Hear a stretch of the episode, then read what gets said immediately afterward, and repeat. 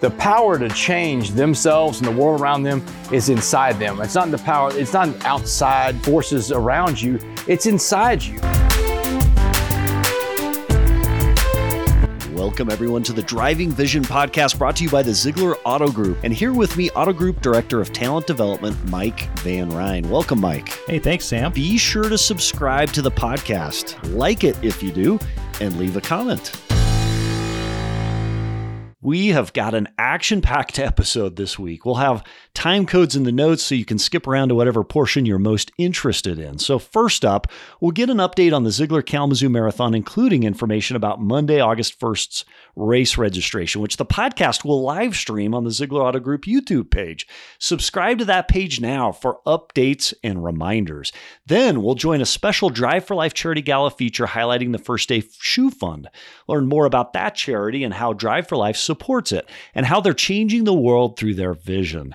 Finally, we conclude this week's podcast with a much anticipated backstage interview with Damon West. You'll remember Damon West in the Zeigler locker room last week. Today, he joins us for a special interview in which he shares never before heard experiences from his time in prison, his time two weeks ago in England, and what it was like being with Team Zeigler in the locker room. All right, everybody, welcome to the special edition of the Driving Vision podcast. So, with us today, special guest, Damon West. Damon, welcome. Sam, thanks podcast. a lot, man. Thanks a lot for having me, man. Thanks for spending your time with me. It is such an honor and such a privilege to have you here in the locker room, the Zeigler Auto Group locker room. Earlier today, you presented to our teams across the Auto Group. Right. Thank you for that. Yeah, no, it was, it was great. I mean, look, thank you because it, I don't always get to see a culture like that when I go into a place. Um, your culture and how it's displayed on the walls outside where you've been, your history, that's important. It's important to know where you come from. And Mike was taking me around, showing me the place. And then we look up and the sign says the locker room. Yeah. I'm like, man, I'm in the right spot. Yeah. And the, and nothing else was a disappointment. I mean, it was solid. People were fired up, very enthusiastic. It was a great crowd. Thank you. The first question that we ask every guest of the podcast is this. So the podcast is people change the world by implementing their vision in the world. And you have a very specific vision of the world and you're seeking to change it. What is that vision and how are you engaging the world to change it?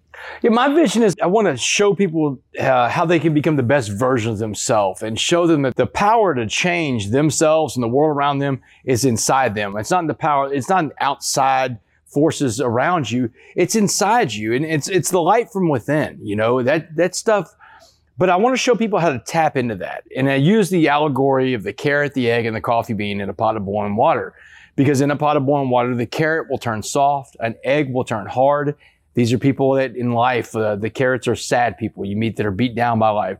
Or the eggs are like the people that are very angry. They're, they're irritable all the time. Those are the eggs. But it's the third option that I want to challenge people to become is like the coffee bean because the coffee bean changes the pot of warm water to a pot of coffee. And so it's, I'm trying to find coffee beans out there to turn this big, great big world that we have into a pot of coffee. So this truth that you're sharing, you haven't always known it. Back in the early days, you shared a story of yourself in Texas, which we won't review again because uh, people can go back and listen to it. But you had to go through a pot of boiling water to get to realize and understand this truth. How would you compare the world today to that pot of boiling water? Is the temperature going up, down, staying the same? Oh, the temperature's going up. What happened in my life is, is a SWAT team in Dallas came and pulled me out of a situation I was in but SWAT teams are coming to get us all the time, the SWAT teams of life, you know, and what's happening right now in the world, especially in, in business and, and finance, there's a big SWAT team coming for a lot of people and, and it's going to happen. And we're going to, some of us are going to get scooped up by it. But we have to be able to bounce back from that because it's like my buddy Ed Mylett says that life doesn't so much happen to you as it happens for you. And yeah. so we're going to have to be able to find in this adversity that's coming our way What's that mean for us? How is this happening for us? Because look, the, the world is a pot of boiling water. This country in particular is a pot of boiling water. Look at our map right now politically and everything that we've gone through yeah. in the last several years. It's like this hate keeps brewing inside this country. And my thing is I want to bring people together because we've got to get rid of the hate because hate corrodes the container it is contained in. Yeah. And right now through social media, through television, we see this coming at us from the left and the right. Yeah. And so how do we get past all that? How do we get past, get to the signal from the noise? So you had some great advice for our team, which was turn some of that off. Absolutely. Refuse to engage, right? Absolutely. And find other productive ways to engage this, the world. So you actually called that SWAT team your angels. Yeah. How long did it take you to see it for that? Because if you think about times of trouble, which may be ahead, there might be some of us that the SWAT team comes for proverbially in the next year or two. How long did it take you to see them as angels, as change agents, for you to see your better self on the other side? Yeah, I would say I would say it, it took at least a year because it, you know I got sentenced to life in prison about 10, 10 months after that, and I still wasn't seeing that as them being my angels. But it was yeah. whenever I got in to the the prison system and I started becoming the best version of myself and I started seeing the potential. And think about this, man. I get dropped off in a dungeon, a maximum security level five penitentiary, yeah. but I'm becoming the best version of me. Yeah. And it's like I grew more in that seven years and three months that I was in prison than I did anywhere else in my life. And so yeah. it was during that process that I gradually started seeing like, hey man, those guys didn't just arrest me that day. They rescued me that day. They yeah. rescued me. They pulled me out of a situation I couldn't get myself out of. But we don't see it all the time, yeah. right? When it happens.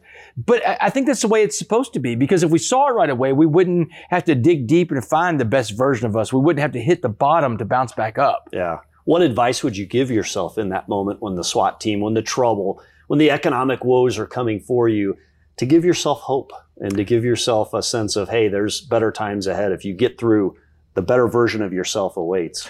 Yeah, one of the things I tell people, especially in difficult times, is to control the controllables. And the we get so not we, I'll use an I statement. I get to a point in life where I want to try to control things that aren't mine to control. And that's a waste of time. And time is the most precious resource you have and especially when you're dealing with economic troubles and, and, and everything else that may be coming your way, you don't want to waste that thing called time.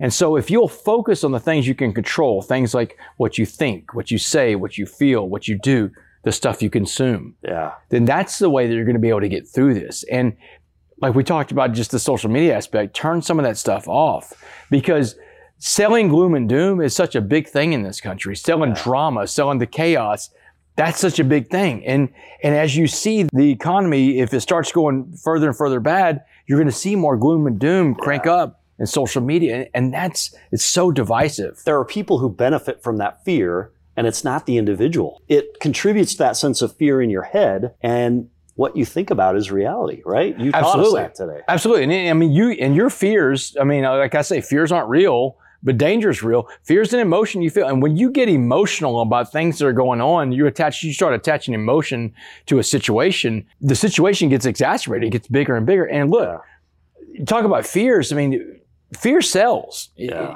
You watch TV. I mean, if you, if you watch TV, you see commercials on TV, news isn't about news anymore. Both sides, left and right, yeah. they're trying to sell commercials. How do they sell yeah. com- the most commercials? They've got to get the most viewers of that. And then when you're looking through social media and you look at social media and you don't see any commercials, guess what? You are the product. Yeah. They're selling you. You are the product. So We've got to realize that and pull ourselves away from the stuff that, that feeds negativity and chaos into our world. Be the coffee bean. Be the Change coffee bean. the world. That's it. One of the things you said, and I loved it today, because I want this mental image in my own head as I go through challenges, is you talked about how we all come to forks in the road and we're knocked down, right? Uh, we don't have to win every fight, but we got to fight every fight. And we can be knocked down. And you said that fork in the road is that moment when you're knocked down and you stand back up and the world looks different. Looks different. Let's talk about a big fork in the road that everybody can relate to. March of 2020. Remember that? Yeah. You went to bed one night, yes. you woke up and no one, the world stood still. The yeah. whole world stood still. Yeah.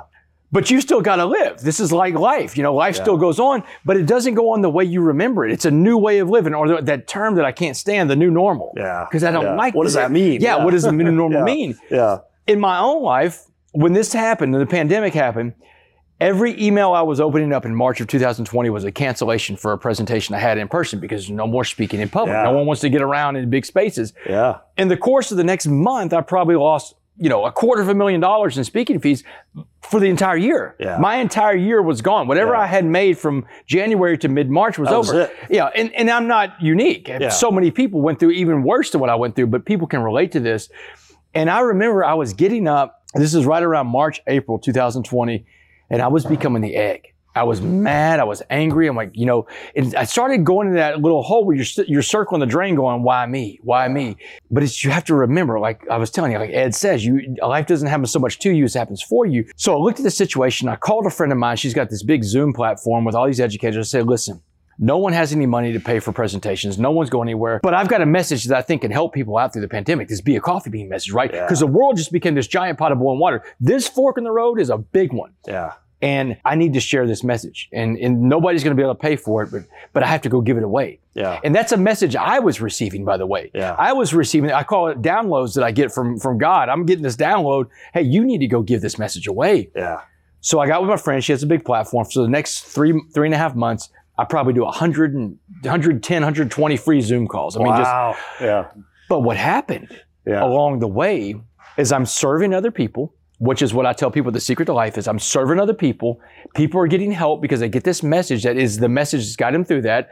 Um, along the way, I'm helping myself because I'm helping other people. And along the way, I found purpose for my life. Yeah. Every day I had something waiting for me to do because I've created this world where I'm going out and speaking in my living room now or in my dining room. Yeah. But I've got a purpose. I've got people that are waiting for me out there. Now I'm important. Now, now I have an importance in life. I'm useful again. Yeah. Everybody needs to be useful.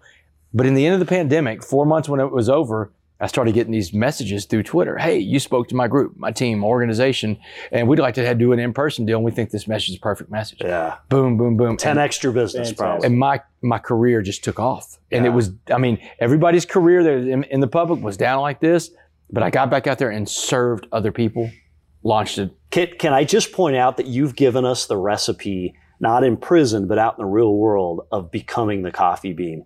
I love that the very first thing you did in that moment where you got knocked down, the world looked totally different.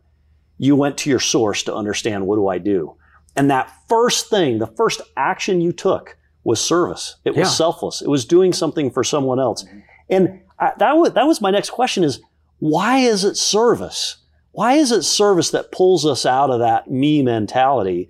And if I find myself in that knockdown moment, whether it's economy or marketplace or other things I can't control, what are things that I could do as a member of Team Zeigler to serve others? so why is it service and mike and now we're talking about this service is, is, is so important because that's we we have to get get outside of ourselves to serve. Yeah. Because when I'm getting ready to make a decision in life, I have these four spiritual principles I ask myself all the time. Is this thing that I'm about to do, is it unselfish? Is it honest? Is it pure? Is it loving? And these four spiritual principles I got from the program of Alcoholics Anonymous. Yeah. Yeah. Unselfish, honest, pure, and loving. Now, on the other side of the spectrum, if it's not one of those four things, then it's selfish, self-seeking, self-want, self-desire, self-delusion. When we serve, we get outside of self. And when we're outside of self, then we can see the big picture again. You get trapped inside yourself, the voice in your head starts telling you things that aren't even true, and you start believing things that aren't even real. It lies to you. It lies You to lie you. to yourself. It lies Your to you. And, does. and so what, it's like someone told me one time in an AA meeting, they said, Hey, Damon, if we could all go throw our problems onto a pile and then go up to that pile and we could pick out anybody's problems we wanted, Yeah. you know what we would most likely do? Take our Go grab our own problems, throw them back over our shoulder. When you see what other people are dealing with, Yeah. then you don't want to have their problems Yeah. Because our problems are never really as bad as we think they are. And the other thing I would tell people at Team Zeigler, whenever you are looking for a way to to to really put perspective on things, is is, is the perspective part. Is that's a big thing. Yeah. We all know what a bad day looks like. All right, bad days are days that it really hits the fan. Yeah. Like every morning, I, I think I got this unique perspective in my life because I've been to prison, right? Yeah. So every morning that I wake up and my feet don't hit the cold concrete floor of the prison cell, Grateful. I'm having a great day. I'm winning, man. And I've I've learned that my worst day out here is better than my best day in there. Yeah. And we all have that perspective of what a bad day looks like. Everybody at Zeigler, you've had tough times. Someone's died. You know, you've got fired from a job. You know, you lost some money in an investment. Something goes wrong. You know what a bad day looks like. Usually the stuff we're worried about isn't one of those days. So, Damon, that's true. But something I saw in you today, and it was something that really hit me powerfully. Once someone begins to have success, we so easily forget the bad day. We so easily forget where we came from, that history, what brought us there.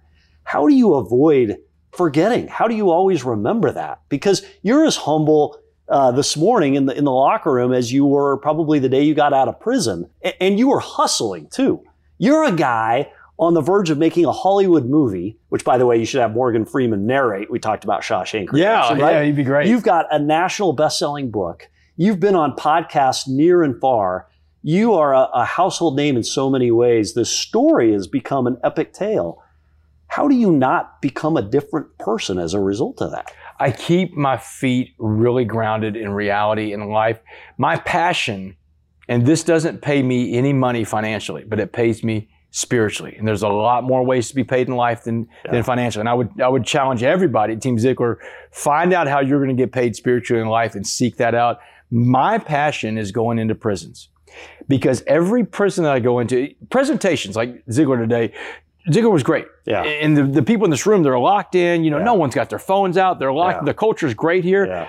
But man, when I go into a prison, Sam, when I go into a prison, man, every man and woman in that room, 100% of them are locked in, zoomed in because they want what I've got. Yeah. And, and I can show, I can bring them hope. I'm a smuggler of hope when I go into a prison. But, you know, again, I'm serving them by going into a prison. No one's paying me to go in there. No, there's nothing financially to gain from that. But when I go into a prison, I get to dip my toe in that toxic water of that prison, that place that I fought so hard to get out of and never want to go back to. Yeah. For two hours, I get to dip my toe in that water. That and I, you. I get to go in. Now, now my, my, my sights are full of prison. The hearing is full of prison. All my senses are being dragged into prison. Yeah. And and finally, you know, the touch, the taste, the smell. I'll sit down in the chow hall sometime when I go into a prison to eat a meal there to make sure all five of my senses are soaked up. Yeah. And I'll walk back out the front gate. So you have a process to take you back, and that is tied to service. It's interesting. You were in one of the toughest prisons in the nation in Texas, and you were the coffee bean in that prison. You created coffee in that boiling water. Yeah. Do you feel an obligation to continue changing that culture, and have you been able to? A couple people at Team Zeigler asked about people you knew in there, Carlos being one. Like, what's their experience having seen you leave, have the success you've had? Is it tough for them to see, or do they embrace it and cheer you on? Do they have hope? Man, they embrace hope. That's the key word, hope, because it's it's one of the most hopeless places there is. You and I were talking about the prison ministry stuff you Yes. did, and the chance Yep. you got to go in there and see that. That even in a place that's lacking all hope, when they find something that has hope, that's a that's a big deal. And yes, they they love it. I mean, these men and women that, that see me coming to prison, it's like this newscaster from Dallas did a story the other day about it because I've got a prison curriculum that I give to the prison system. They don't have to pay for it. I give it to. Them, I've built it for them. I've give it to them, and we had this graduation ceremony. 30 guys were graduating. We got caps and gowns on them because some of these guys have never had a cap and gown. awesome. We Yeah. had the next 30 guys are going to take the class sitting right next to them because I want them to see what success looks like. I want these guys to feel success in the cap and gown. I want these guys to see it. And I had their family members, everybody that has graduated got to bring one family member because I want their family member to see the success in those men, right? Because I remember being in prison. I remember being that guy that made his family proud again. And I want everybody to feel that because man, we all at the core of being human, we all just want to belong and be loved. Yeah. That's at the core of being all human beings. We lose this sometimes along the way, Yeah. but that's what we all want to do. We all want to belong and be loved. And when they see a guy like me come in that's been where they've been, it gives them tremendous hope. And the, the guy from the news story said, you know, that Damon West is like a conquering hero. And that's really That's a great way he put it. What great imagery. Yes, because it's like, that is a great way to put it because Yeah. six and a half years ago, I was right where they were, Yeah. but they see that, man, this guy did it. Yeah. I can do it too. I There's can do it nothing, if. I can dream it, I can do it. And our past doesn't define us. So before Mike asks a few questions regarding our lightning round and a little bit before that, let's talk about your mom. What a character in the story. Yeah. What an incredible personality. And, and you shared her narrative throughout, the advice she gave you, the motivation she gave you. What does your mom say to, what did she say the day you got out of prison? And wh- what did she say the day you made it, if, if you consider? Actually, what, what does she say on the day you made it? So re- it was May 1st of 2015, and it was on a Friday. And I call home to my parents every Friday because I'm going to see if they're going to come visit me. My, I, I was in prison a few miles away from where I grew up, four or five miles away. Beaumont and Port Arthur right next to each other. So I called my mom and my dad to see if they're going to come visit me because they visited me over 150 times when I was in prison. Wow. 150 times. Never left you. Never left me. I never feel like felt like I had both feet in prison. So with this big story you you hear about Damon West, Damon West had a lot of help. And that's the, the truth about everybody in life. No one gets where we are Takes on our own. Yeah. Yeah. we're not Yeah. that good. Yeah. I had a lot of help and a lot of support from my family. So I called my mom that Friday and she said, baby, we need to talk. She said the parole board made a decision. And right away, I think, oh man, I'm like, mom, I'm sorry. Because I, think they've shot me Well, down. she delivered the news. She delivered the news. Oh, I and I think know they've shot me down because I'm not gonna I'm not expecting to make my first parole. I did not ever think it was possible. And I was like, Mom, I'm sorry. Next year, you know, I'll do better. We'll try more, whatever. She said, Baby, they voted you voted you out. You're coming home. The nightmare is over. Oh. You're coming home. And man, in that moment, I've got this phone in my hand. I'm in this day room. There's 125 guys in this day room. And I break down and start crying. And I realize I've made a mistake because you can't cry in this place, right? Yeah. This is like showing weakness. So I try to straighten up. Like, Mom, hey, look, I got to call you back. Hang the phone up. I'd run to the chapel because that's where I work. I'm working in the chapel at the time. Yeah. And I sit the chaplain down with a couple of guys I can trust in the chapel that I work with. I'm like, y'all never gonna believe this, but I made parole. I'm going home. And I mean, everybody's crying, you know? But we've got to come up with a story because why was Damon crying in the day room? Because I got to protect myself. Well, wait, you're gone though. Does it matter? I've got two weeks. I know that I'm gonna have two weeks before the prison bus comes to pick me up. And here's what happens: when you make parole, anybody that wants to take one last parting shot at you has a free shot at you because you It's can't. It's that intense. You can never give up. It's that intense. Never it's like crabs. It's like crabs in a bucket. wow. You know, if you start getting out of that bucket, there, and so they're like, that's the, the danger I'm in. I'm in mortal danger now because I've let people know something's wrong and I don't want them to figure it out. So we came up with this this story that, all right, we're going to say your grandmother died because both my, both my grandmothers passed away at this point, and I'm sure either one of those beautiful women would love me for you to Yeah. use their for the Yeah. excuse. so I'm going back to the pod. I get back in the pod and I go up to my bunk. I'm gonna grab my stuff to take a shower because I'm on a mode now where I'm only gonna leave my bunk to shower and I'm gonna go to work every day. boiling water is turned. Boiling on. water is they just crank the heat up. But on the other side of this two weeks, I'm gonna have to get to walk out of prison. So I'm getting my shower stuff together, and here comes like four or five of these white guys, a couple of Aryan Brotherhood guys. I'm like, oh man, this is not gonna be good. And they're coming up, they're smiling. I'm like, hey, what's up, guys? They're like, hey man, congratulations on making parole. I'm like, what are you talking about, man? Well, we saw you crying in the day room. Oh man, my grandmother died. Yeah, it was it was terrible, dude. Drop it, Wes. We know that you made parole because so and so saw you and crying, and he called his mom on the in the free world and had looked you up on the internet oh. and found out you made parole. These guys are very slick. They watch everything. They see everything in prison. I'm like, oh, they can see it. They're like, dude, relax. We're here to help. Here's the deal. Don't go anywhere. Don't do anything. Don't go to the chow hall again. Don't go to the rec yard again. You can't go. You can go to your work and come back to the bunk. If you run out of food in your locker, because I have food from commissary, that Yeah. little store. Yeah. If you run out of food, let us know. We got you. We'll bring you more food. Do not go back to the chow hall. Why did they help? Man, Because you created coffee in prison. yeah, and it, You changed the culture. change the Is culture. that why? Yeah, and, and also because they see the potential for someone to get out and do something. You know, whether it was black guys or white guys or Hispanic guys, they saw a guy that had a chance to do something maybe none of them have ever seen before because of the way that I walked by walking there. You Yeah. know, I wasn't just talking stuff. I lived it in there. The person you see, and it's what I tell people in prison. The man or woman you want to be when you get out one day has to begin while you're in there. Oh, I love Inside that. this pot of boiling At water. the beginning of your adversity, you've got to be that person that you want to envision. Gotta be the same person. right? the same prayer that I pray every day is the prayer that I learned when I was in prison. My circumstances have changed drastically in life, Yeah. but my intentions are all still the same. Yeah. And that's way you have to be in life. When you're in that adversity, you can't change and become a different person. You got to be the same person. And that's what's going to get you through. That's what I was talking about today when I was talking to Zeigler about culture. Your culture is your backbone. And, and if you have a solid culture, Yeah. you can weather any storm. I use my buddy Dabo Swinney's football team at Clemson all the time for this example. Clemson had a difficult year this past year. They lost games. They haven't lost games like this in a long time. Other other teams that do this, they have this this chaos that happens in, within their team. They lose games. A lot of them fall apart. The head coach ends up getting fired by the end of the year. Yeah. Not at Clemson. Yeah. They have culture to fall back on. And when the times got tough, they circled the wagons. They all got together in their locker room Yeah. And they won 10 games. They ended up winning out and having. I mean, they still won 10 games. Think about being on a team that your, your bad season is a 10 win, 10 win season, but they righted the ship and they got it back on course because they fell back on their culture. Adversity with strong culture creates strong people. Absolutely. Good times create weakness. Yeah, Right? absolutely. Which create bad soft. times, right? Then that creates tough people. Bad times create tough people. But you've given us a formula and, so, and a story to think about where you can avoid going back. You can always move forward if we apply the principle of the coffee bean. I, I love it, Mike. Absolutely, well said. And Damon, you, I want to congratulate you because you have a heart for people, and we could feel it and sense it throughout Yes. the day at Team Zeigler. And encourage our listeners to check out Damon and his books, his story. It's an unbelievable, incredible story. So congratulations. I got to ask you out there to tie in with your heart for people. If you got a listener maybe that's listening to us right now and they're going through a struggle, what advice, what message do you have for them?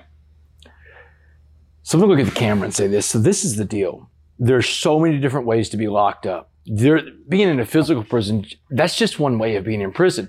I meet more people out here in the free world that are locked up by their thoughts and by their things than by steel bars and, and barbed wire and concrete. And so my advice is to let go of the things that are imprisoning you. Try to free yourself from those prisons, emotional, spiritual, financial prisons. Think about all the obligations that we put ourselves to that we become a slave to. For me, one of the biggest things in my life is this phone. Yeah, me too. I've become a slave to my phone. And, Yeah. and it's just have good story for you. You got is it time for another story? yeah, Got out of prison uh, November 16, 2015. That's right before Thanksgiving. Well, I haven't seen most of my family. I haven't seen a lot of my family in, in a decade. I got out of prison in seven years and three months, but remember, I was out on drugs, living on the streets for Yeah. four or five years. So Yeah. Some of my family I haven't seen in this entire century.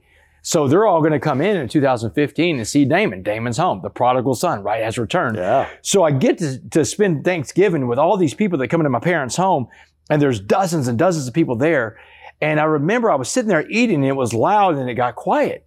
And I'm like, what's going on? And I look down, and everybody's got their phones out doing this. Yeah. Now I'm 10 days out of prison. Yeah. I see this kind of behavior. I'm like, man, what's wrong with these people, man? I'll never be one of those people. Everybody wanted to text. that. Yeah, Yeah. I'll never be like that. Yeah. Man, I went to man plans and God laughs.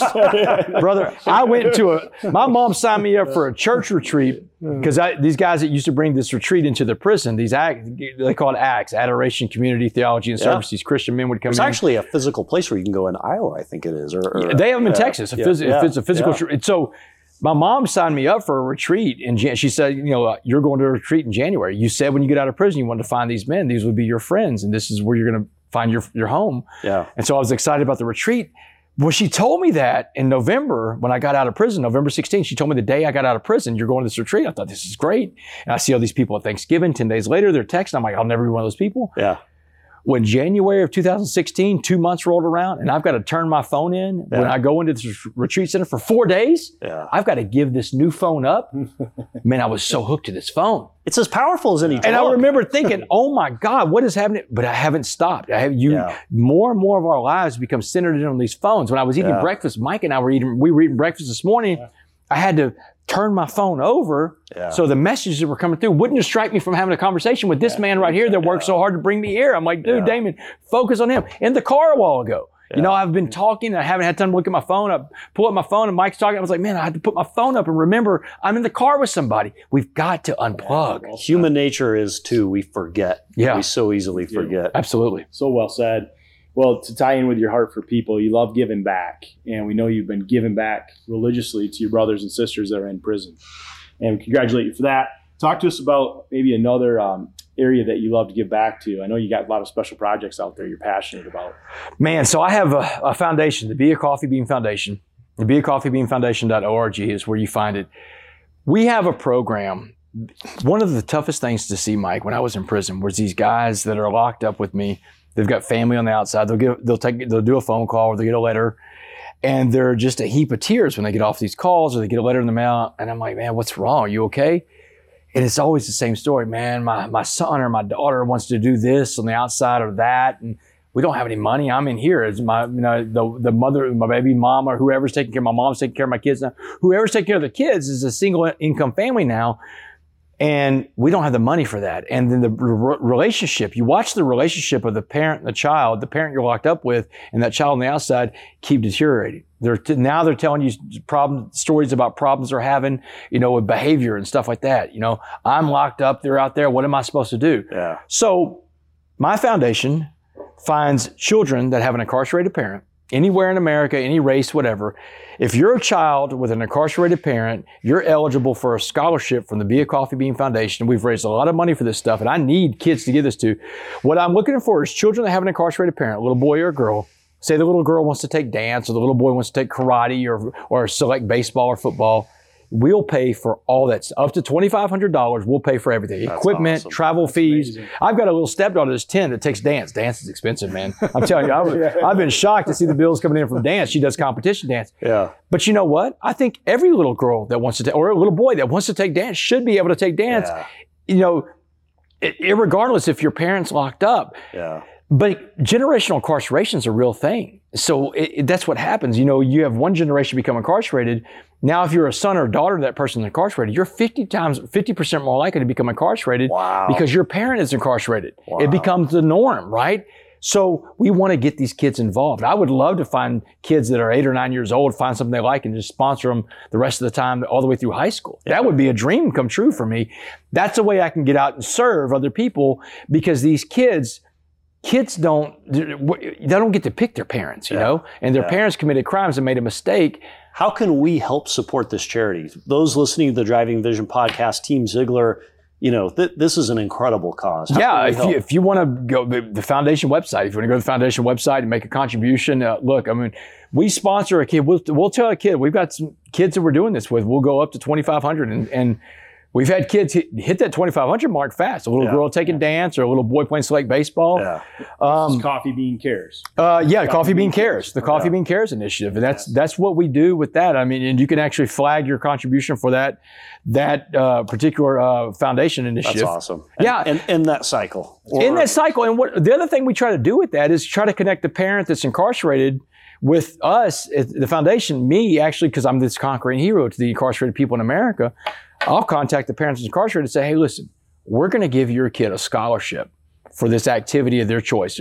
Somebody's alerted us to it, the family, whatever, but we're going to tell them it came from you. Oh, you found this and you got this for them. Yeah. And if you will sit there and take this opportunity to bond with your child, Yeah. we're giving you this gift. the that eggshell way, cracks, the coffee bean begins. that way, yes. When the letters come in, now there's letters going back. Hey, tell me how dance is going. That, that scholarship I got you. Tell me all about dance. Or when they see him at visitation, tell me about baseball. You know. Now we're talking about stuff that kids need to be talking about. Yeah, that's Absolutely. beautiful.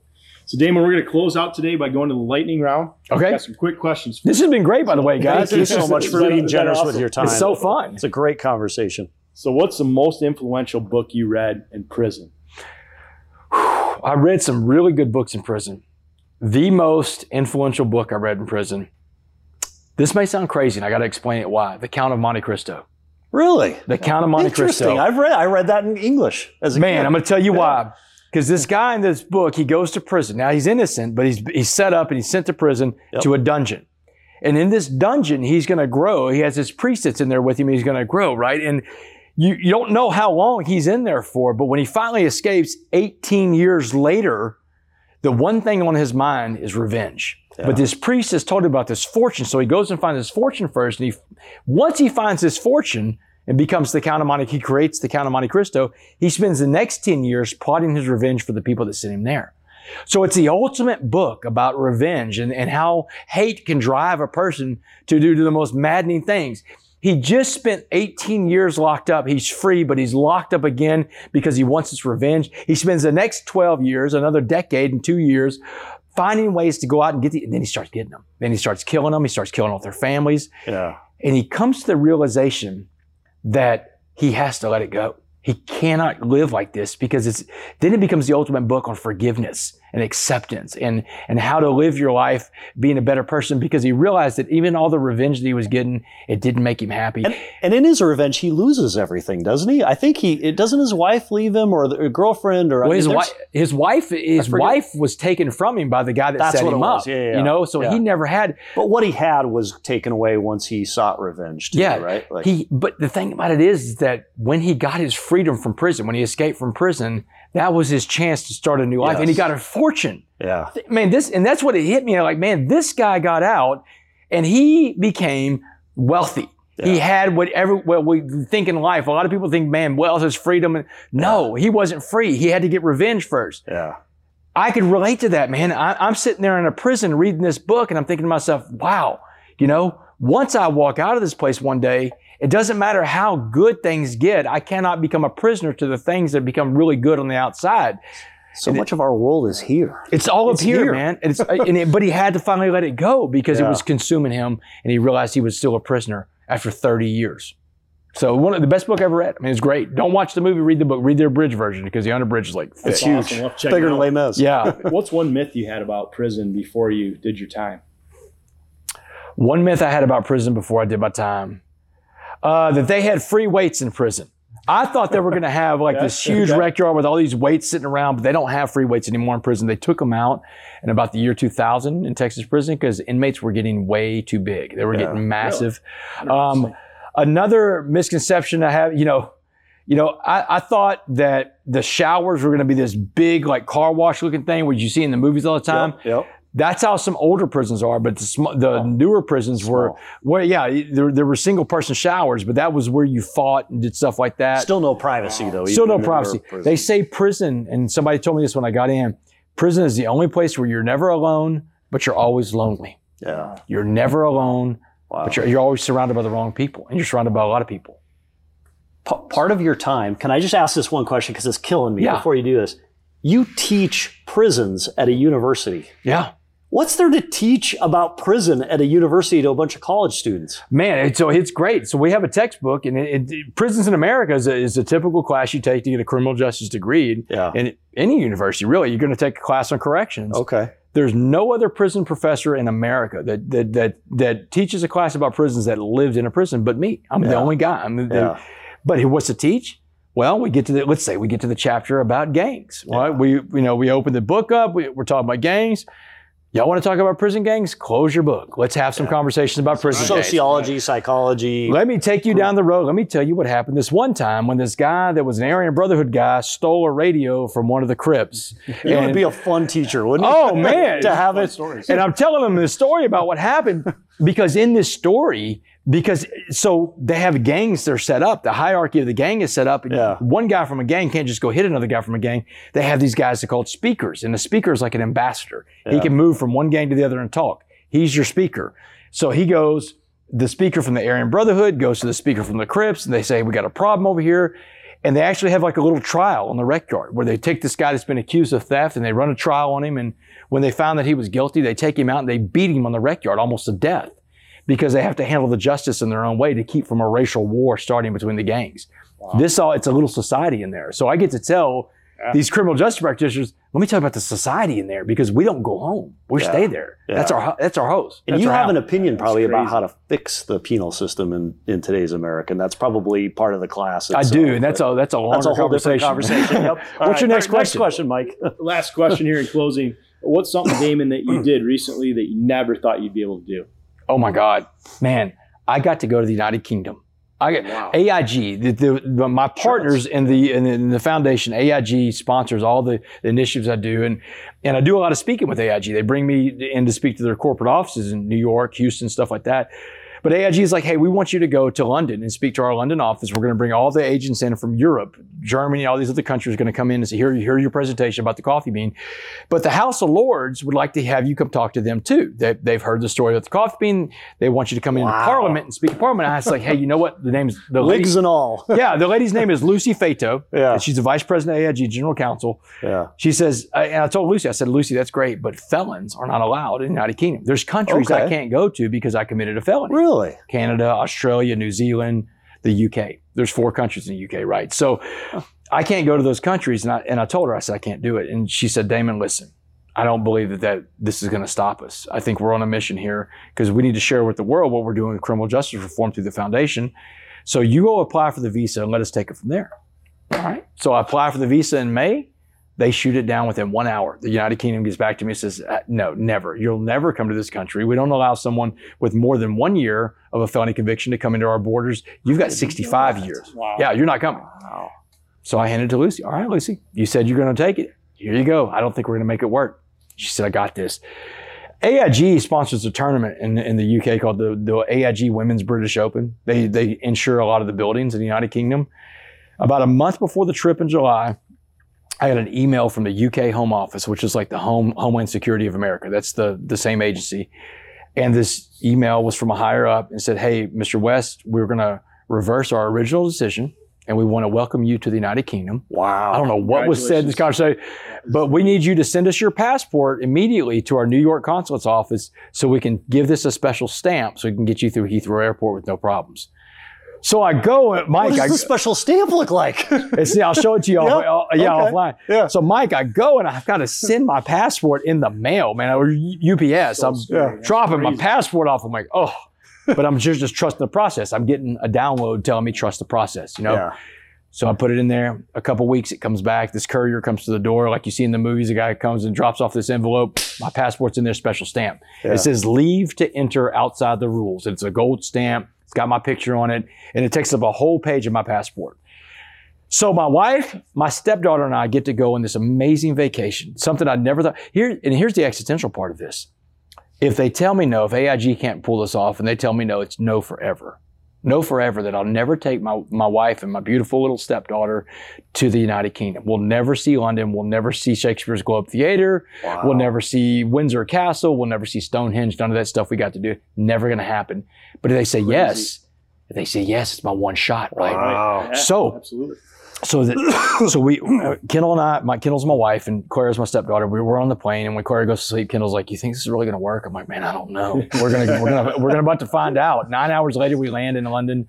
We're going through customs, and the lady from the UK looks at my, my wife's passport, looks at my stepdaughter, stamps it, sends them on. She looks at my passport and she stops. I'm like, "Oh." She said, "What are you doing in the UK?" And I said, "Well, I'm here to speak to Parliament, and I'm just trying to put on my coffee bean smile. I'm, Yeah. here, I'm here to speak to Parliament. Yeah. You know, I'm here to speak to the House of Lords." She said, "Is somebody in trouble?" I'm like, "No, ma'am." And it turns out Boris Johnson was in trouble Yeah. because he actually Resigned. he resigned the week I was there. Yeah. Oh, but Oh, did he? Okay, Yeah, yeah, the week I was course. there. Yeah, That's it was right, all yeah. anybody could talk about. Yeah. So, but I'm like, "No, ma'am. No one's in trouble. I'm just here to speak to Parliament." She said, "How did you get this stamp?" And I'm like, "I really can't go into that." Oh, I want to see. It. She said, the reason why I'm asking, I've been doing this for 20 years. I've never seen an American with that stamp. That's incredible. Never seen an American that has that stamp. So stamp. adding to your credentials are Yeah. the fact that you may be the sole uh, ex-con. yeah, the only well, I mean, the House of permitted to- Lords, the House of Lords said, you know, you're you're probably the only person that's ever legally legally Yeah. entered the UK with a life sentence, and and you're definitely the only person with a life sentence to ever speak to our chamber. Uh, the coffee bean. power the coffee bean, man. They love the coffee bean message. Internationally, they, they want to do prison reform stuff that we're doing with the foundation. They want to be involved. Uh, but I got to see so much stuff that I read about when I was in prison, the history that I used to read about that I thought I'll never get. I laid in, I laid in my bunk in prison, y'all, and thought, well, this is great. I'm going to read all I can about it because I'll never go. I'll never see the Tower of London. I'll never Yeah. see Shakespeare's Theater. Yeah. But I got to do it. We got to go to Wimbledon, got to go Oh. to Stonehenge. Oh. I would get up in the mornings. This is, this is reality of my life because I don't think I can ever go back. No. I would get up in the mornings at five o'clock. Kendall and Claire are sleeping, and I'd get up and I'd go and I'd get on the tube, the London Underground, Yeah. uh, the the subway, and I'd go see the different things in London that I really wanted to go see that weren't going to make it on the trip with my stepdaughter and my wife. Yeah. I had to do two vacations in one because I can't go back.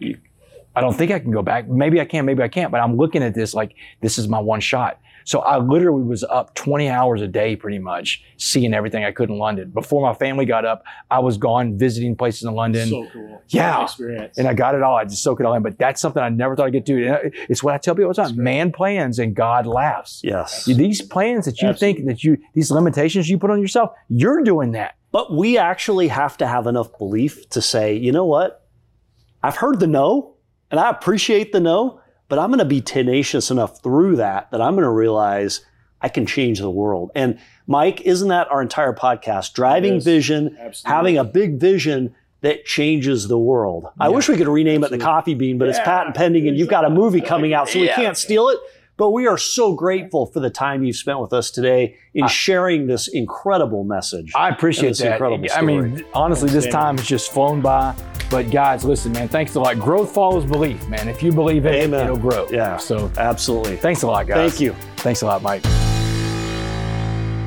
everybody, welcome to this special segment of the Zeigler Kalamazoo Marathon. We're back talking with race director Carrie. Carrie, welcome to the show. Thank you. Mike, of course, you're back. Welcome. Glad to have you. Thanks, Sam. And Carrie, you've brought a special guest with you today. Carrie, introduce your guest if you would. Yes, we're welcoming Jeff Peterson of Classic Race Management, and they have been the timing company for the Borgess Run for the health of it, now the Zeigler Kalamazoo Marathon, for decades, it seems. And not only do they provide timing services, but they also provide event consultation and, and really have been the event experts that I've leaned on as we continue on with the iteration of the Borgess Run and the Zeigler Kalamazoo Marathon. So, welcome, Jeff. Thanks for having me. Jeff, we're excited to have you on the podcast today, and we love to understand what the behind the scenes workings are. One question that Mike and I routinely ask each other is okay, we're going to go out and run a mile or a 5K or a marathon or a half marathon. How the heck does it take a full year to prepare for that, right? And uh, the benefit of us having this segment over the podcast is we're going to be able to see a little bit, Carrie, behind the scenes. How does a marathon come to be? And Carrie, you've taught us it's not just getting everybody together and saying, let's go have a run. There's a lot of organization behind this. So, uh, Jeff, we're excited to hear more about that. So, Carrie, let's talk about what's going to happen tonight, August 1st, in kicking off the registration. Tell us what will happen and where it will happen and what we can expect. Yeah, so we're so excited that registration is opening tonight at uh, 6 p.m. So we're hosting a community run out of Gazelle Sports downtown Kalamazoo. That's 214 South Kalamazoo Mall. Avenue. Uh, join us there at 5:30. We're kind of kind of get things started. The Driving Vision podcast crew will be there talking Yes. to people, and then we'll provide some instructions and more information about the Zeigler Kalamazoo Marathon. And then registration officially opens at 6 p.m. We'll have a, a little ceremony, and that's when we'll also kick off the run. We'll be heading down South Burdick Street, so we'll head down south on Burdick, which is also Kalamazoo Mall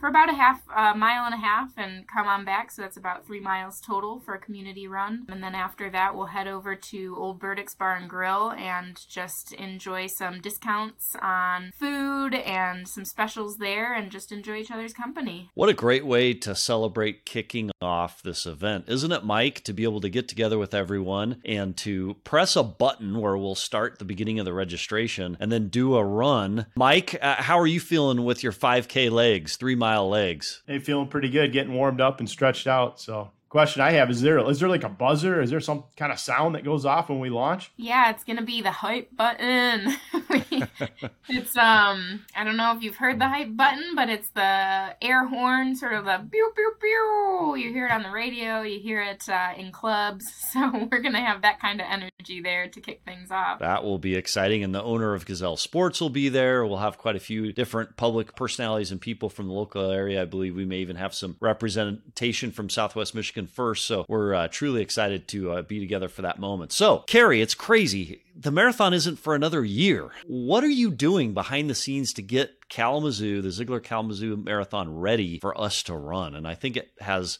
to do with Jeff here. What are some recent steps you've taken? Yeah, Jeff uh, has really led me and guided me in the registration process and, and guided our team in that process. And one conversation we've had is about starting times of the races, and there's a lot to consider there. And I'll pass it off to Jeff. Jeff, what are the considerations for how we kick races off? First of all, Carrie's doing all the work. I- I just I just come in to help her out with phone calls and text messages and emails and all the above. We help her with registration through a company called Run Sign Up. They do the majority of running events in uh, North America. Oh, wow. They handle all the data, processing of credit cards, all that sort of stuff. That's where we process results after the fact. Carrie and I are helping Marathon build just the specific questions and needs and the data that the event needs to be a successful event. I can imagine there can be some stress, Jeff, behind doing what you do. So I, I've seen a meme on the internet where a passed out runner is sitting there and somebody's going to render aid and he says, Hey, before you help me, will you hit stop on my Strava? Right? Like in the running community, getting your data right is important, isn't it, Jeff? Uh, yeah, because if you get it wrong, the runners will let you know. Well, not only will they let you know, but it, it impacts their entire world, right? Have you ever had, and not as a reflection on you or the company, but what's your worst horror story as it relates to data not being accurately collected? Have you ever had a nightmare happen? The data's there, but losing the internet connection is the problem. Yeah. Trying to download data from a server and your cell coverage is not great, that, that becomes an issue. How do you verify that that will go according to plan at the Zeigler Kalamazoo Marathon 2023? The nice thing is about downtown Kalamazoo is the internet connection is very good. We are a very tech focused community, aren't we? Exactly. And so our internet is solid. Right. So I understand from Carrie and Mike that you do about 80 races a year. How does the Zeigler Kalamazoo Marathon compare to the other races you're involved with, Jeff? Well,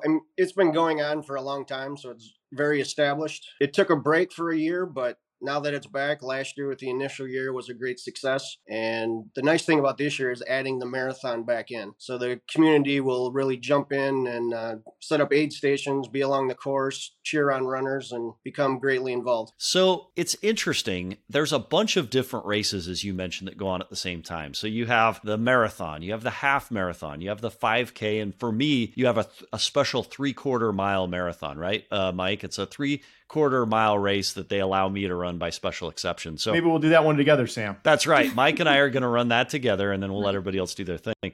How the heck do you do that, Jeff? Like, you have people that are starting and stopping at different times. And isn't it a challenge to keep track of everyone? Like, how do you, uh, from a logistics standpoint, how do you do that? Every runner has a bib that has an RFID tag on it. So when they cross specific areas, they scan. And then, Okay. like, let's say there's a split point on the marathon. If they hit that point, we know that they're in that race because people will run a different race than they register for. So we try to take care of all that at registration by asking them, double checking them. But, you know, people don't always answer the question that you ask them. So you got to kind of figure out what's going on. And then as the day goes on or when they finish, we can tell what event that they're in. So we go from there. And then if we miss it, we fix it after the fact. So I'm sure this has never ever happened, but someone who's super competitive, maybe trying to qualify from the Boston Marathon, have you ever seen it? Not at Zeigler Kalamazoo Marathon, never happens here. Have you ever seen someone try to cut the race route and shorten it just to make a time? How do you deal with that? We're not so much doing the course. We're doing we're at the start and the finish. Okay. Times in the middle, you don't know, you know, what they did. But certain Yeah. races you can put scanning stations on like the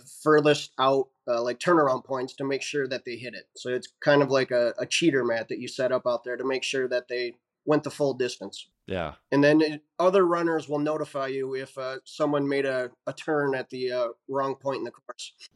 I've seen those on running websites, Right. and it turns into a pretty big deal. And look, the great thing about the Zeigler Kalamazoo Marathon, Carrie, isn't it? We invite everyone to come join us. So we have, I'm sure, people that are super competitive, hoping to qualify for other marathons where the timing's got to be accurate. We also have people like me and Mike that are like, we're happy to walk. Jeff, did you know there's bacon on the path? And last year there were gummy bears, right? And so everybody's going to be able to come and have a great experience.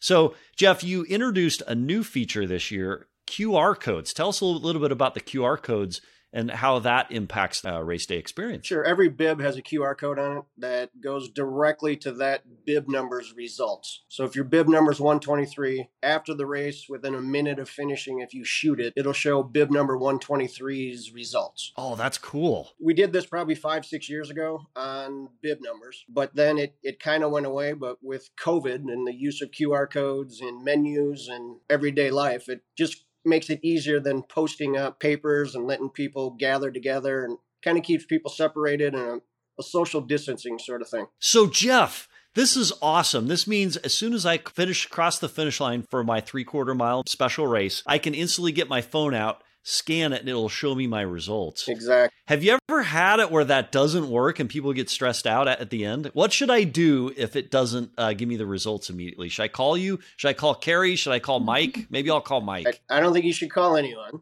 You should just Okay. relax, refresh your browser, get into Okay. coverage, and then you'll be just fine. Okay. I was gonna say, go enjoy Yeah. a beer at the at the celebration. And Sweetwater Donuts. Don't forget that, right? right.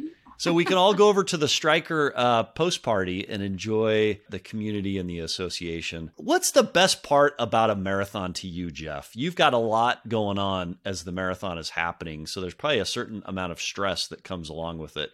But at the end of the day, why do you run or why do you participate in these events? What, what does it mean to you? It's not just race day for the marathoners, it's the training. I mean, they have nine to 10 Yeah. training to get to that distance to make sure their legs are good, their lungs are good, and their um, mental state of mind is good to run 26.2 miles. So it's fun to see people cross the line, just how happy they are, or the fun that they had, or their family wishing them well wishes. So it's just a great thing to see people do. Do you have a favorite year for the marathon? They all kind of run together for me. So I, No pun intended, right? I see one a weekend for you know 50 weekends out of the year, so th- they're all fun. They all have interesting story, or some have bad weather, or I mean, there's remembrances of of each one. All right. So Mike is going to ask you a lightning round question. Then Carrie, I want to come back and wrap just with a few questions uh, behind the scenes planning. So Mike, Well, Jeff, it's been great to get to know you. First up, we got to ask, where are you based out of? We are out of Grand Rapids. Out of Grand Rapids So, area. Okay, yep. awesome. We've been scoring races since around 1987, Oh, okay,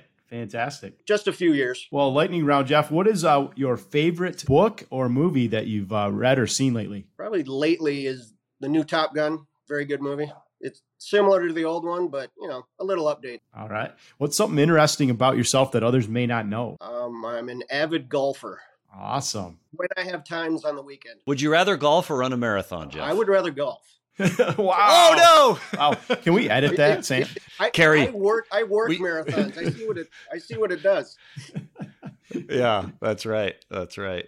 Well, Jeff, we're so grateful to you and everything you do and helping us put together the Zeigler Kalamazoo Marathon to make that great race day event. And by the way, if there are any challenges with that QR code at the end, we'll replay this segment and let everybody know where they can go, which is the uh, after party. So, Carrie, I know I don't want to press you, but all of our listeners are excited to learn the uh, course. Are you prepared to announce the course yet? Not yet. I will say, in good news, we have solidified our full and half marathon courses. Oh, nice. They okay. are all approved by all parties, which um, really we came together this past week and as a group of, you know, 17 people to talk it over and say, where do we need tweaking? Construction is a huge consideration for the next five years. So we want to make a course that people can come back to and expect the same thing. yeah. So that was really hard because we were looking at where's the construction um, over the next few years. So we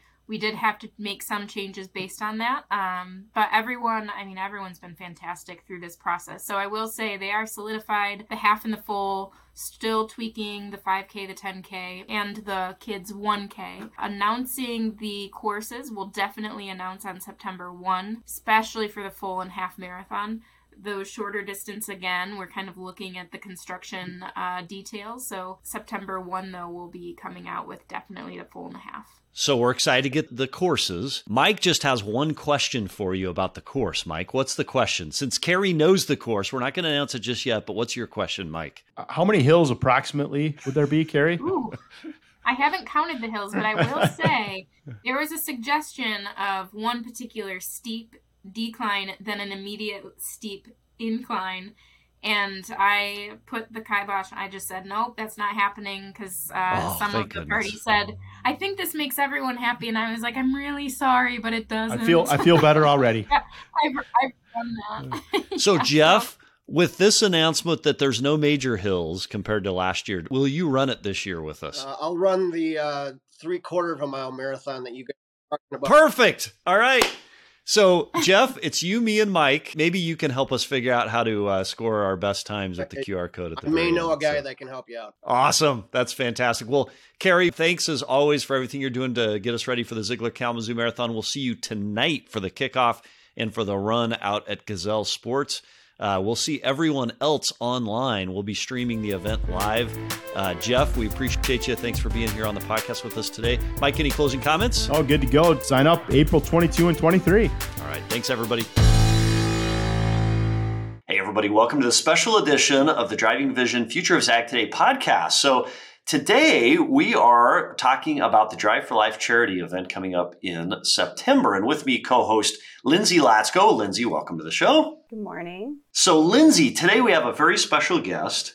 We have with the First Day Shoe Fund, we have Maggie Hesketh. Maggie, welcome to the show. Thank you for having me. So, Maggie, we're super excited to find out more about your charity that receives proceeds from the Drive for Life event, which is coming up. And it's worthy of note as we go into this conversation that every single penny raised during this event goes directly to the charities that benefit. There's no expense load whatsoever for the Drive for Life charity event, which is awesome. And in fact, not only that, but for every dollar that's generated, there's a dollar and a half that is matched by two anonymous uh, benefactors. So for anyone that gives $1,000, that $1,000 becomes $2,500. Pretty cool, huh, Maggie? Yeah. So, Maggie, tell us a little bit about your charity. What does your charity, uh, First Day Shoe Fund, do? So I'm the executive director at First Day Shoe Fund, and we give out brand new athletic shoes to elementary age children who need them all across Kalamazoo County. So every fall, wow. when the kids when the kids start to go back to school, families who need shoes fill in an order form and they say what they need. And we get them packed up and we bring them out to the schools, and our volunteers help the kids try on the shoes. And we make sure that every student in elementary school who needs a pair of shoes gets just the perfect pair of shoes for them. That's excellent. How did this come to be? So, this is very geographic specific to uh, Kalamazoo. How did this organization come to be? So in 2004, 2005, um, a lovely lady called Valerie Denghel, she was out as a volunteer tutor in some of the Kalamazoo schools, and she was down in I think first grade. And she noticed that some of the students were coming to school in shoes that were too big or too small. They clearly had been their big brothers or big sisters. They had holes in them, they were worn, they were falling apart. There were kids that didn't even come to school because they didn't have shoes they could wear. There were students wearing flip flops in November when the snow was coming down. And she just couldn't stand looking at it. So she started buying shoes. And so she just started buying shoes and she would find children that the shoes would fit and that's what she would do and over time she realized that it wasn't changing and she kept buying shoes and I often wonder what her husband must have thought when she started filling their basement full of shoes. Um, and it just kept growing. And so after about a year, 18 months, she um, became a certified nonprofit. So we have 501c3 status. And then it just grew from there. So, you know, it was one person, it was a grassroots charity. Somebody saw a need and decided that they should do something about it. Wow. I love this because what a great charity arising out of a very specific need, just a heart of gold, meeting that need on their own and then engaging and finding ways to bring other people into it. That's awesome that she was able to fulfill that need. To your point, what did her husband think? like all these shoes. I have to ask this someday. Unfortunately, her husband passed away a couple of years ago. I do actually still meet up with. Oh no! I still meet up with Valerie. She still lives in the area, and we've met up a couple of times for lunch and to talk. And I think knowing the history of the organization is really important. It helps you know where you Yeah. came from and what people used to do and how we've grown and you know, we're nearly, we'll be 20 years old in a couple of years. And I think it's great that we're still going, having been founded just by one person.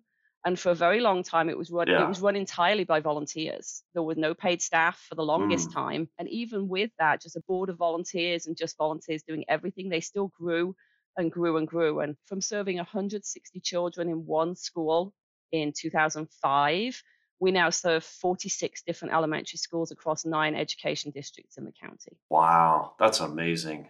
And then what an impact that that has on the other side. So, do you have shoe partners that you're able to uh, uh, purchase shoes from at discounted rates uh, or anything like that?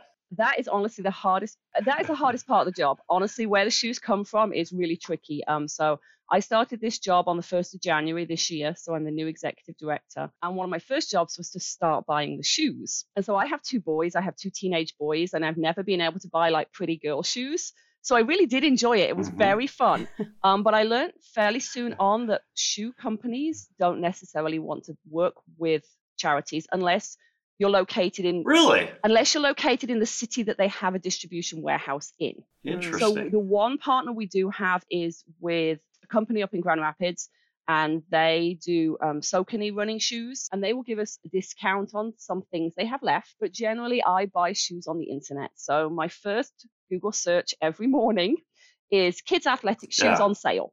Uh, or cheap kids, and, and literally, I go on the internet and I see who's selling what, and I buy what we need. So it's an awful lot of internet shopping and an awful lot of finding coupon codes and good deals and who has the best free shipping. And yeah, so this year so far, I've bought 7,500 pairs of shoes. Wow. wow. That's a lot of shoes. Lindsay, Maggie knows where all the shoe deals are. I Lindsay, where do you buy your shoes? Oh, everywhere. I have I have so many shoes, it's embarrassing. it's bad. Maggie, you know what we want to do at the podcast? We at the Driving Vision podcast want to figure out, help you put together a distribution deal with a shoe manufacturer. Like, Lindsay, think about it Nike. Well, Maggie, you talked about your husband's coming back from Oregon. That's the home of Nike. Um, what? How cool would it be to be able to have a distribution deal with one of these shoe manufacturers that would be able to send shoes directly to you for use in the charity, where you're able to, rather than having to search Amazon, we, we could go uh, directly to the manufacturer. Have you have you tried that, Maggie? Have, I'm sure you probably we have. have. Over the but- 20 years, they have tried multiple times with multiple manufacturers. It's just really hard. Also, I think what people don't realize is how expensive running shoes generally are.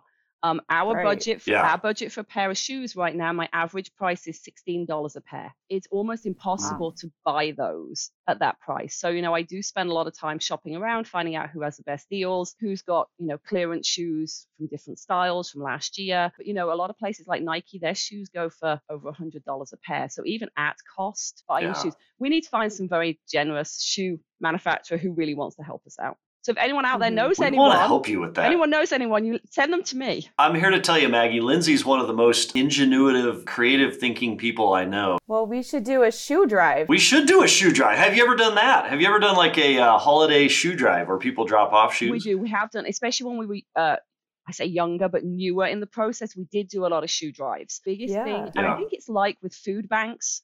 You know, people donate things to food banks, and sometimes it's not necessarily the perfect thing they need. We just have very Yeah. specific shoe needs, so they have to be brand new. They have to be Mhm. athletic. They can't be canvas. And so very often, like I know Okay. right now that I need to buy more boys size four shoes, but I have more women's size eight shoes than I'm going to need for two years. So for us, it's about Yeah. very specific needs, and shoe drives are great. Don't get me wrong, and we love getting shoes, and it's really sweet when people have shoe drives for their birthday, Yeah. or we've had one from a wedding, and Yeah. those kind of things.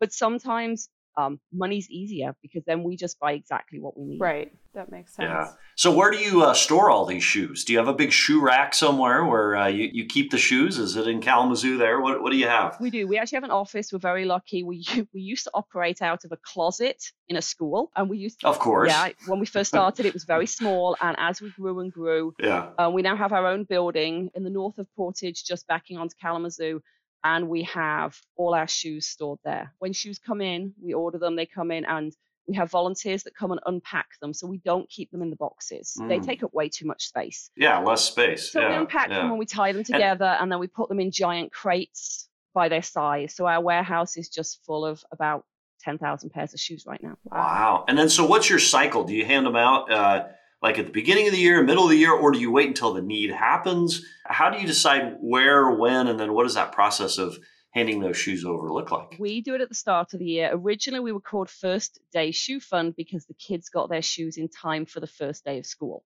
Oh, that's neat. Of course. They were actually handed out in summer Yeah. school. So the kids that went to summer school in ah. Kalamazoo would have them at summer school. The problem came once we moved to the other districts, and not everybody has summer school, and not every child that needs shoes would have gone to that program. So now we, Right. we open ordering. Last year was the first time we did online ordering. We moved away from pieces of paper. So this year we open our ordering on August 22nd and it's open for three weeks. And then after three weeks, we close it down and then we get the shoes packed up and out to the schools the last week of September, first week of October. Okay. So, what's it like? Have, are you part of that process where you bring the shoe into the school and, and you give these to the, the kids? What, what, what does that look like? And what does that mean to you to be there to present these kids to shoes that are so needed? It, it is the best part of the year. And it's been really hard the last two years because of COVID. We haven't been allowed to do that. So I originally joined Mm. First Day Shoe Fund in 2019 as a volunteer. So I did. I went out to the shoe shoe days in the school, and it's super cute. These kids come down, they're so excited um, to try on their new shoes. And another cool thing, and we do need to mention one of our very good community partners, is that every year we get enough socks donated by Bombas so that every kid gets a new pair of Mm. socks as well. Oh, wow. That's neat. And those are great socks. It is. It's super cute because often the kids come, especially in September, they're not wearing socks. So in order to try on the shoes, it is Yeah. important to put on a pair of socks. They put on their shoes and they are just so excited. Sometimes they're like they don't fit, and then we have to play swap out your shoe games. And you know, sometimes we have to go through a few pairs till we find one that fits the child. but it is the cutest thing. Yeah, they're so excited. It's just, it is the sweetest thing. And our volunteers love to go out and see that happening. Yeah. Any stories of kids that have benefited from a pair of these shoes that uh, has made it back your way, Maggie? For sure. Every year we send out a survey after we do distribution so that um, families can tell us, you know, they give us advice as well. So sometimes they say, we think you should do this instead. And sometimes we take their advice, and that's how our program develops. But last year we got some lovely um, stories back from the families. And one family told us that their husband had lost his job, which was their only income, mm. right before the start of the school year.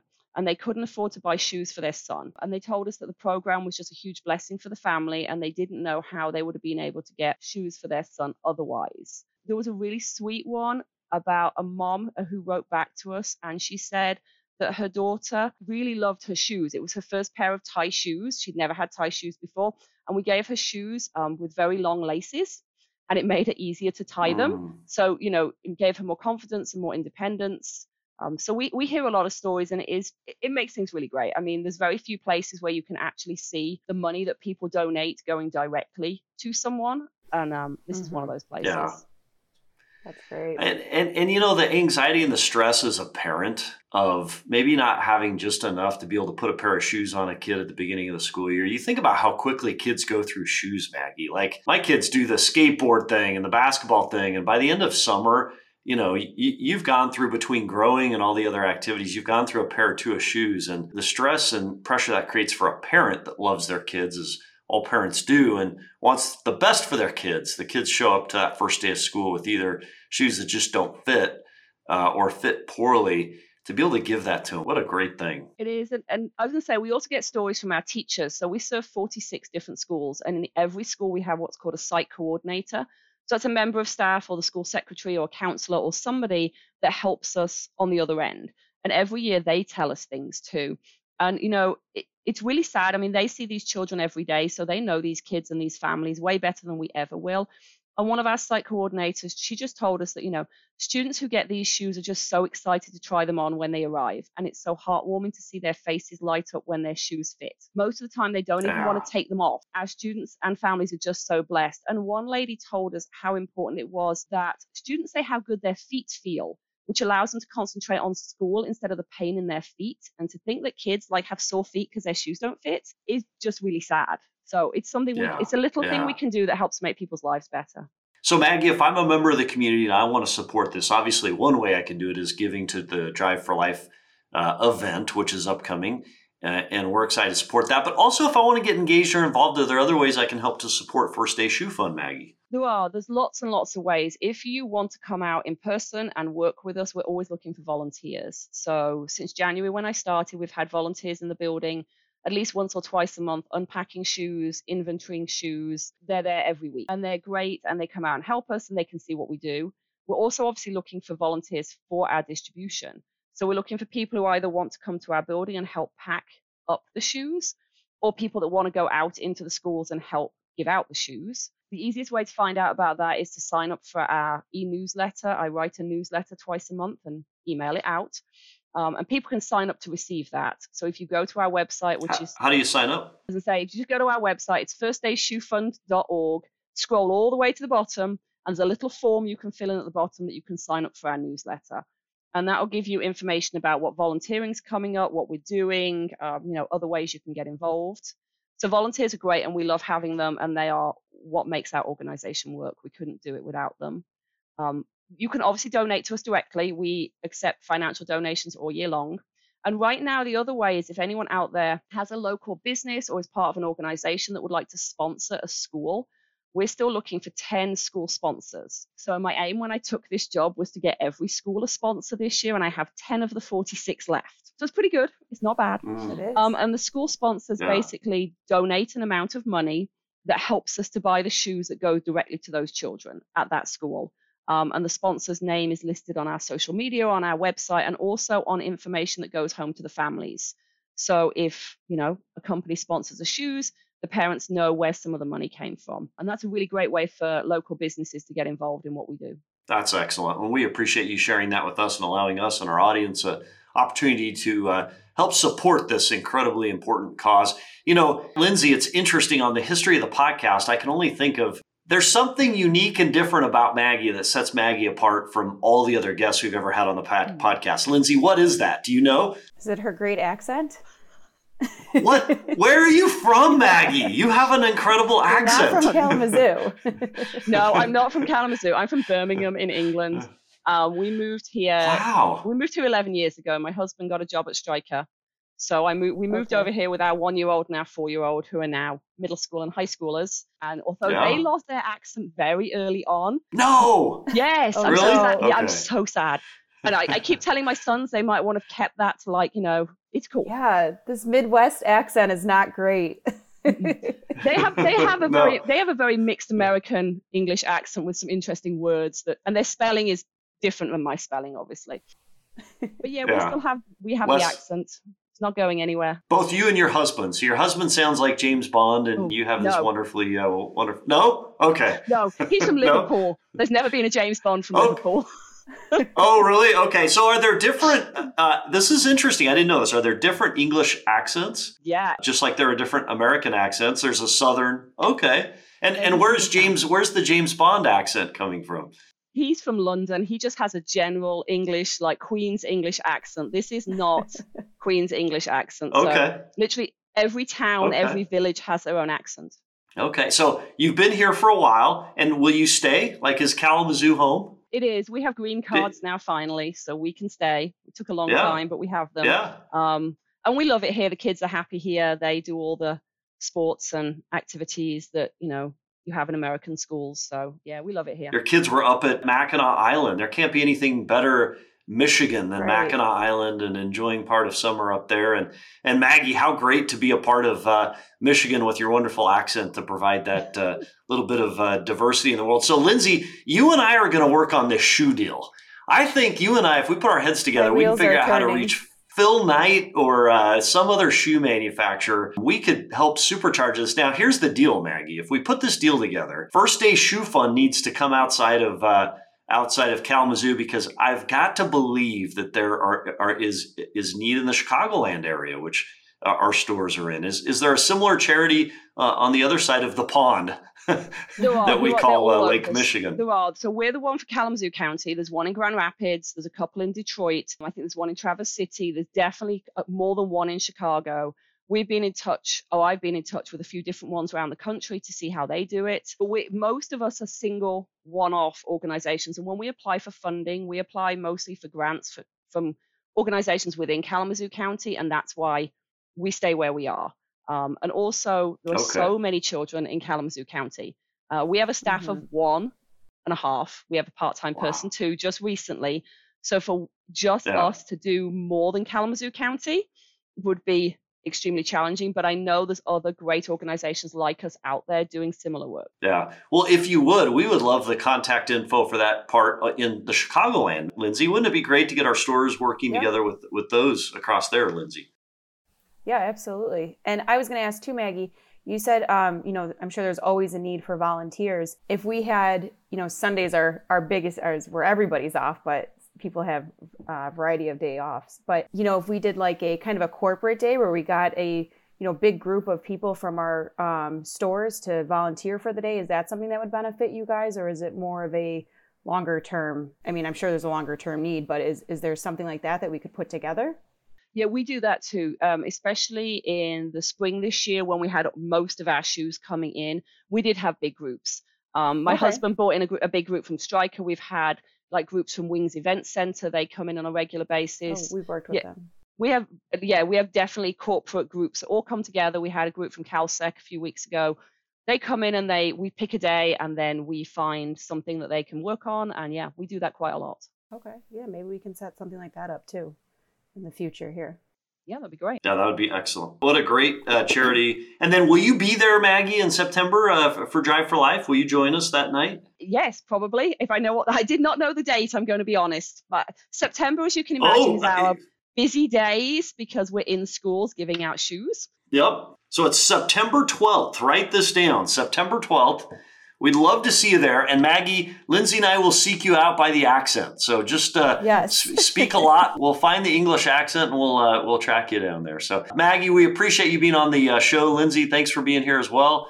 And, uh, and, and we look forward to finding ways to uh, continue to contribute and support the uh, First Day Shoe Fund. And as well, re- remember everyone, as we approach uh, September 12th and the Drive for Life charity event, not only does every dollar go directly to these charities we're featuring as part of this series, but uh, due to the generosity of, of an anonymous uh, benefactor, those are more than doubled. So a thousand dollar donation turns into twenty five hundred dollars as a result. And Maggie, I think you can buy a lot of shoes for twenty five hundred dollars, uh, especially if uh, Lindsay helps secure this uh, deal with uh, Phil Knight. And Lindsay and I will go work on that. So Maggie, Lindsay, we appreciate you all. thanks for being here. Thanks to all who participated in this week's episode. Remember to join us Monday, August 1st as we live stream from Gazelle Sports in downtown Kalamazoo, Michigan, the race registration. Then join us Sunday, August 7th at Michigan's MIS Racetrack as we live stream a special day with NASCAR, Zeigler Auto Group, and Michigan State's Mel Tucker and Tom Izzo. We're excited to have you join us online. Until then, how are you driving vision today?